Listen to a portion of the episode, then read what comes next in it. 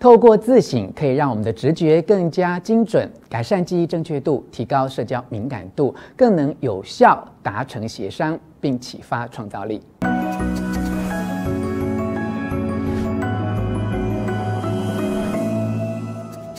我是吴若权，欢迎你来到幸福书房。邀请还没有订阅的书友按下订阅的按钮或小铃铛，免费订阅我的频道。诶，这次要跟你分享的书是《为什么聪明的人会做蠢事》哦。其中提到一个情绪罗盘的概念，也就是如何透过自省的力量，让自己的直觉更加精准。我觉得这个提点啊，对于有兴趣学习灵性的你来说，应该是非常有帮助的。所以想跟你聊聊有关于增进直觉精准度的这个主题。啊，也许啊，你我都不是聪明人，但我们难免会做出错误的决策，也就是所谓的蠢事哦。哎，如果因为不够聪明而做错事，好像是情有可原，哎，对吧？问题是在我的观察里，很多人嘴巴上说自己不聪明，其实都是刻意表现谦虚的说辞而已。因为在日常生活中，许多人都常常因为自作聪明而得到聪明反被聪明误的结果，我觉得这是一个很重要的提醒。原来我们做错决定，大部分的时候并不是智力啊或能力不足，诶，而是被情绪干扰。当我们可以透过自省操纵情绪罗盘，很快就能拨云见日，让内在的直觉更为准确。分享这支影片的三个重点之前呢、先来讲一个五十二岁大叔业务员创业的故事。他是雷克洛克，原原本在酒吧弹奏爵士钢琴哦，后来从事纸杯业务推广的工作。身处于二次世界大战后的社会啊，他觉得奶昔搅拌机的生意大有可为。在推广业务的过程，发现一家由两兄弟经营的汉堡店，无论餐厅环境或提供餐点的流程都令人耳目一新。他带着妻儿前来用餐，感觉食物的制作流程可以再升级。这时候啊，他骨子里出现很奇妙的感觉，紧张得像是投手处于无安打的状态。诶，他知道自己必须买断原本由两兄弟所持有的股份，经营加盟事业，在美国各地开设连锁店。诶，几年之内啊，他冒险花光所有存款，只为了实现这个直觉所带给他的梦想，买下这家汉堡店。律师哦认为他疯了，妻子也因此跟他离婚。然而历史证明，克洛克的直觉正确无误诶，因为他那年所买下的汉堡店，就是你现在所熟知的麦当劳。哇，这个金黄色的拱门商标下，每天将近有七千万人惠顾。这个哦，光靠直觉就创业成功的例子，要告诉我们，虽然直觉反应未必可靠，过度信任感觉确实会引起理性障碍。但不能否认的是，情绪与直觉也可以是珍贵的资讯来源。在碰到非常困难的决策时，可以透过有自觉的深思，引领自己的思考，并且提醒自己在无意之间忽略哪些需要留意的细节。这就是我这次要分享的主题：自省的力量。原来透过自省哦，可以让我们的直觉更加精准，改善记忆正确度，提高社交敏感度，更能有成效地达成协商，启发创造力。若能针对直觉去除偏见，甚至还能够聪明地避开了很多陷阱呢。接下来就带你来看看有关培养精准直觉，你必须要抓住的三个重点：一、生理会有强烈感觉；二、避免情绪误入歧途；三。善用自省，做好管控。哎，马上进入第一个重点啊！一，生理会有强烈感觉。真正的直觉产生时，生理会有明显的反应，也就是所谓的躯体标记。躯体标记是快速无意识处理作业的结果，能引发特有的身体变化，接着有意识的推理才会跟上来哦。这个运作过程所导致的生理感觉就是直觉，可以把它称之为直觉本能。也就是说啊，根本还没有能够解释背后的原因，就先感觉到，哎，那个是正确的选择哦。不过每个人对内在的敏感度还有很大的差异哦。有些人就是比其他人更善于凭直觉做决定。如果你想要测试看看啊，自己对内感的敏锐度，书中提供一个自我练习的方式，你可以轻松测量自己的状况。只要坐下来，双手放在两侧哦，请朋友测量你的脉搏。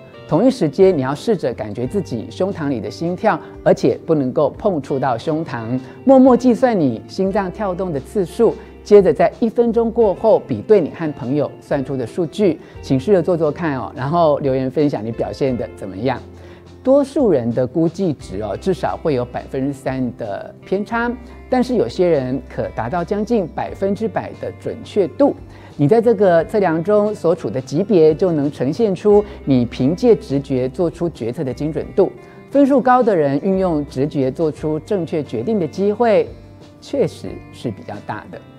直觉的重要性哦，不仅于此哦。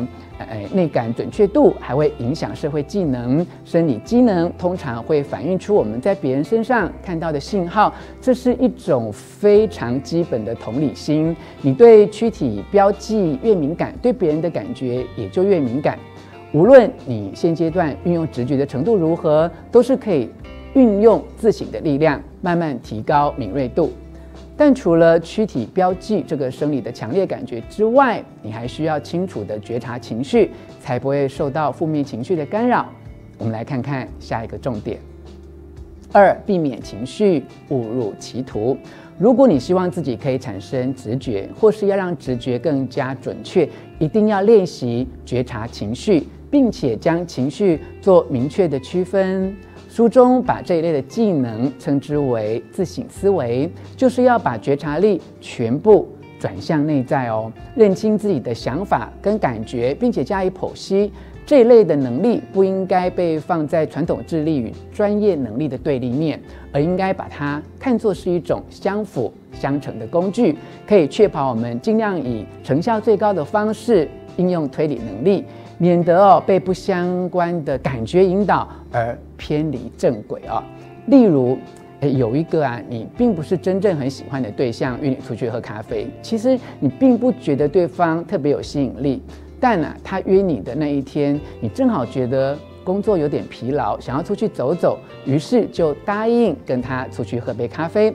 两个人坐下来聊天的时候，啊，你觉得脸红心跳，甚至胃部也很紧张哦。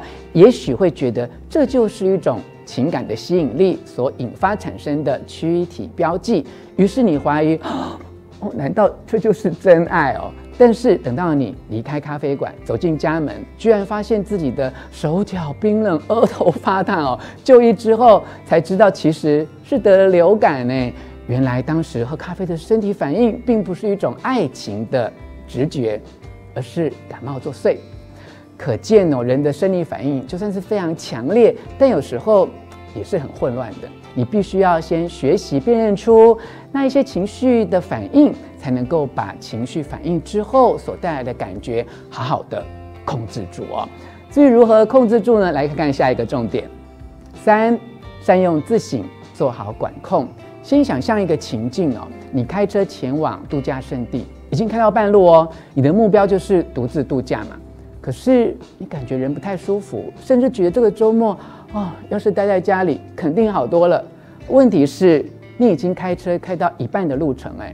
你认为此刻实在太惨了，你宁愿待在家里还比较舒服啊？那你会怎么做呢？坚持按照计划前往度假，还是取消计划而掉头回家呢？这是沉没成本偏误测验哦。很多人都以为已经开到半路，宁可不要白白浪费掉。他们不断反复想着自己会浪费时间，设法充分利用时间，但最后却是徒劳一场。就算理智上知道在很不舒服的情况之下度假，并不是自己真正想要的，但是呢，却又说服自己说啊，既来之则安之哦。于是继续努力执行这个不太对劲的决定，拖着疲累的身体赶路，并没有真正达到度假放松的目的。如果此刻能站在更自省的角度思考自身的感觉，那么做出的决定就会截然不同。科学实验证明，哦，只要敏锐地感知自己的情绪，就能更细腻地区分自己的感觉，同时还能管控及平衡情绪。这样行动就不会受到一时情绪的支配，可以让直觉不受干扰，而随时帮助自己做出更正确的决定。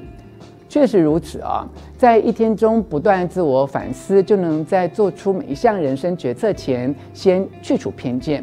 多数人的自省技能会在一生中自然而然的改善。十年后的你，或许会比今天此刻的你更懂得认出感觉、控制感觉。但是还是有人会问，嗯，有没有什么方法可以加快这个过程呢？答案是正念景观。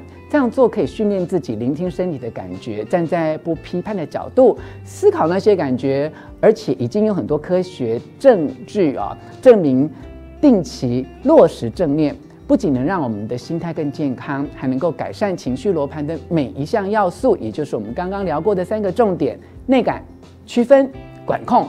换句话说，要在做决策时去除偏见，精准直觉本能，那么正念会是。最快速、最简单的方法。以上跟你分享的是由商业周刊出版《为什么聪明的人会做蠢事》这本书特别为你所整理摘要的重点，希望你喜欢我为你录制的影片。欢迎你留下意见或提出问题，并且和我分享哦。看完我所为你录制的这支影片之后，你是不是对于如何锻炼精准的直觉有更多的兴趣或想法了？欢迎你留言跟大家一起讨论。最后，我还要再一次邀请你按下喜欢的符号以及铃铛订阅，并且分享出去哦。幸福书房，我们下次再见。